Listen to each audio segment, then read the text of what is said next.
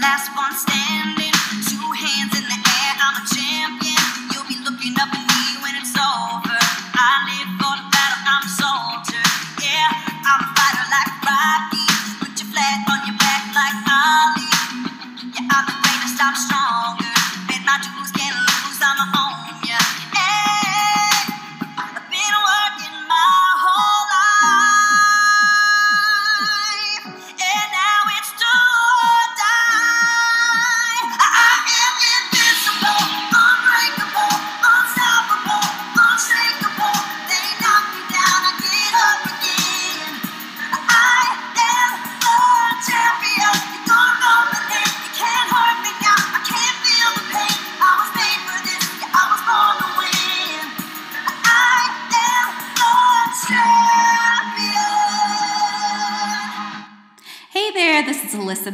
With Let's Simplify Reading. This is my weekly podcast with giving advice on how to make reading easier. I just want to thank you first by saying that I'm grateful that you're here and thank you for joining us. Um, I really hope that you get something out of this episode today. So, last week in episode one, I discussed five different ways to deal with stress. So, if you are one of those teachers that is having to go through the stress of going back during this time with so many unknowns of where your kids and their families have been over the week, just I want to give you one reminder of one of the strategies, and that's to lean on others and also check on others. So, the song at the beginning of this episode was Carrie Underwood Champion. Parents, educators, all I gotta say is that you guys are the true champions right now. Whether you are staying virtually as an educator or if you're going in person as an educator, you are being a rock star by sticking there by your kids. And if you're a parent, oh, I can just say that being a parent is tough, and that if you are juggling all of these different things, then you deserve to listen to this song because you are the true champion. Now, whenever I first started teaching, I started off with second grade. And so most of my students, they already knew how to read. They knew how to decode and encode, and so it was smooth sailing. I had students that were a little bit lower in their level of reading, and they got pulled by um, an interventionist. So, guys, in my third year, I ended up getting moved to kindergarten. There were not enough kids in my classroom, and there were way too many kids in the kindergarten teachers' classrooms. So, they asked us who is going to move, and they gave us the option. So, I went ahead and volunteered and had no clue what I was getting myself into. At this point in time, I did not know what the heck I was doing. I had never taught anyone how to read, and these were little itty bitty kids that had first come in and they're depending on me and staring at me like, okay, so what do we do? So once I started in kindergarten, I had to pick up my big girl panties and I had to figure it out. And now I'm hoping that I can help you today by saving you from having to do that. Hopefully, the tips that I share today can help you help your students understand exactly what reading is and eliminate those guessing games that we see in a lot of students, the ones that cause a lot of frustration not only to them, but to us. Now, it's informational, so I can understand if sometimes my podcast will get a little bit boring because it's basically learning. So I figured and thought, hmm, how can I go ahead and make this a little bit more fun? So I love spending time with my husband because he's really silly and I don't know, says the craziest stuff sometimes that just makes me laugh. So I thought the greatest thing that I could add to this podcast at the very end is is Matthew ready? So, is he ready to teach our daughter how to read whenever this time comes? So, I'm going to go ahead and at the end, I'm going to ask my husband a question and we're going to see if he knows what to do. Um, I'm very curious to see his responses for these episodes. And um, at the end, if he's incorrect, I will definitely help by giving him advice as well as giving you guys advice at the same time. That way, he's ready for our daughter whenever that time comes, and hopefully, it'll help you guys out by giving a funny um, end to my episode as well as helping you out in another way. So let's just get started and let's get down to it. So, I want to start off by sharing with you exactly how to explain reading. Now, if I was a perfect educator and I had all the money in the world, I think the best way that I would start off with this is by getting on a pirate hat and dressing like a pirate and telling my students that we are going to go for a treasure hunt. Let's be for real. Pirates, they go and they hunt for treasure and things that they really, really want. And so if you're going to do a treasure hunt with your kids, make it for something that they really, really want. Now, the way that I like to teach it is that you have a letter and the letter has a sound. You cannot change that sound. Another way that I like to think of it is I've seen a lot of teachers, and I've used them before myself, where we have those little worksheets and they have a matching number to a color or a matching equation to a color, etc. And you have to use that exact code with that exact color to get the correct painting. So if you're listening to this right now, I'm so sorry if I don't have any harder advice to give you. Honestly, that's the best advice that I can give. The best way to make it easy for you is to go ahead and make it a matching game. I have three rules that I use with this because, of course, we have those students that will just try and guess. So, my three rules, are you ready for them? So, my three rules are Does it look right? Does it sound right? And does it make sense? And I always point to the different parts of my bodies. It's always better to give gestures whenever you want your students to remember something for a long time. So I tell them, Does it look right? And I point to my eyes. I say, Does it sound right? And I point to my ears. And then I say, Does it make sense? And I kind of like shrug my shoulders, like, does it make sense? Like I'm asking a question. I really hate to be one of those people's people that says, go look at my ebook because every time I hear that from somebody, honestly, I check out because I think that they're just trying to sell me something.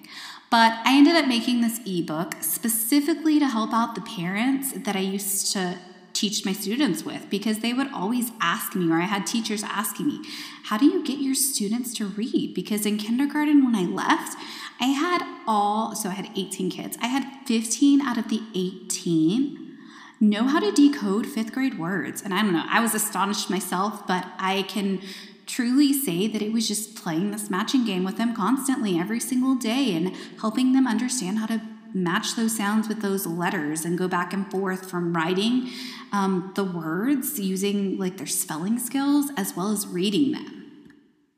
So, anyways, I just want to promise you, I'm not trying to sell you anything. My ebook that I made is free. I honestly don't feel comfortable right now during COVID taking money from anybody because everyone, or mostly everybody, is struggling right now. So, um, I'm going to just say that the way that I teach my letters with the sounds is I have a sound song. So it's a single letter sound song and a double letter sound song.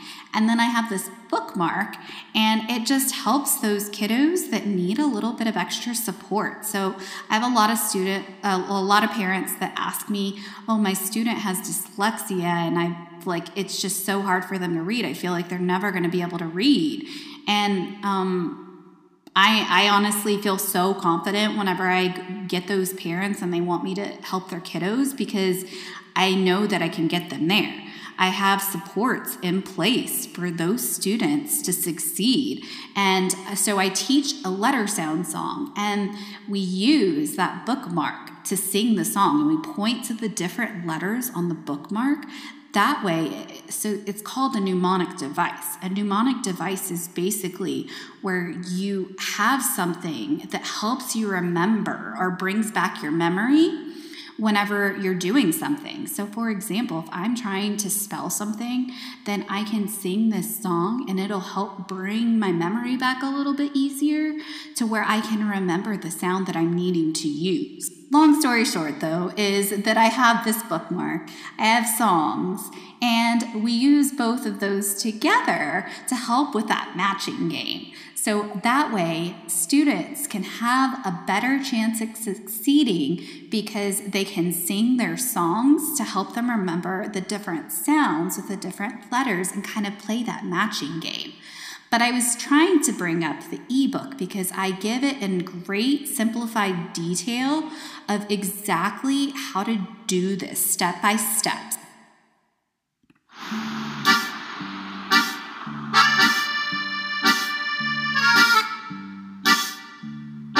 Okay, so let's go ahead and let's pretend like we're pirates.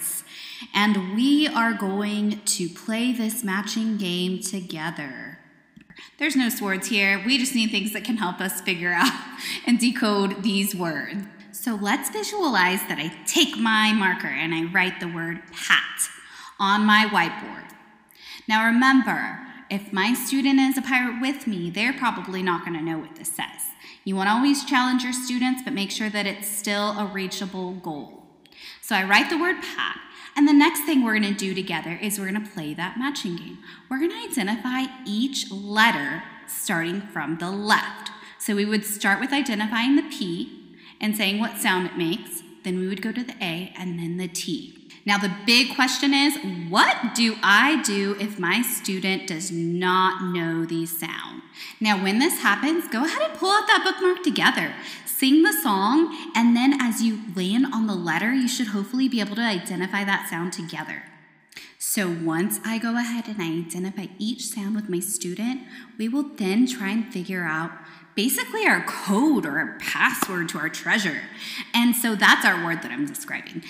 So once we're trying to figure out this word, we use our sounds that we know and we say them slowly. We eventually try to speed it up once we feel confident enough, and we try and drop the spaces between those sounds to listen and figure out what the word could be. Simple enough, right? No, I know this is not as easy as I'm making it sound. It takes a lot, a lot of practice.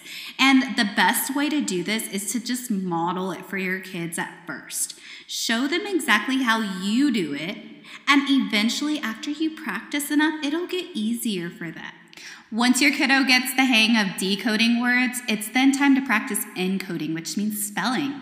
Now, the way you can do this is you can pretend like you're the pirates and you're about to hide the treasure. And you can go ahead and make words that other kids have to find out. Perfect, right? Especially for the little ones who go to different centers. You could always do this as a really creative center and have the kids write the words for the next kiddos that come to the center. But anyway, so you do it the exact same way and you have to match. But this time, instead of trying to figure out the sound that it makes, you try and figure out the letter. So the way that we do this is we think of our word and we say it slowly. I say each sound slowly and then try to identify the letter that matches with that sound. I hope that you at least learned something from this episode and that I helped in some way. Um, Hopefully, this at least gave you one example of how you could teach reading and spelling. The next thing I'm to do is bring in my husband Matthew, and we're to play Is Matthew Ready? Now, today we're to go ahead and ask him how he would teach my daughter letter sounds. I'm very curious to see what his answer is. Uh, just to give you a little bit of background about him, he's from Boston and he's in sales. So I'm very, very curious to see if he can BS his way around this question. Let's see what he says. Okay, babe, you ready to pour the wine?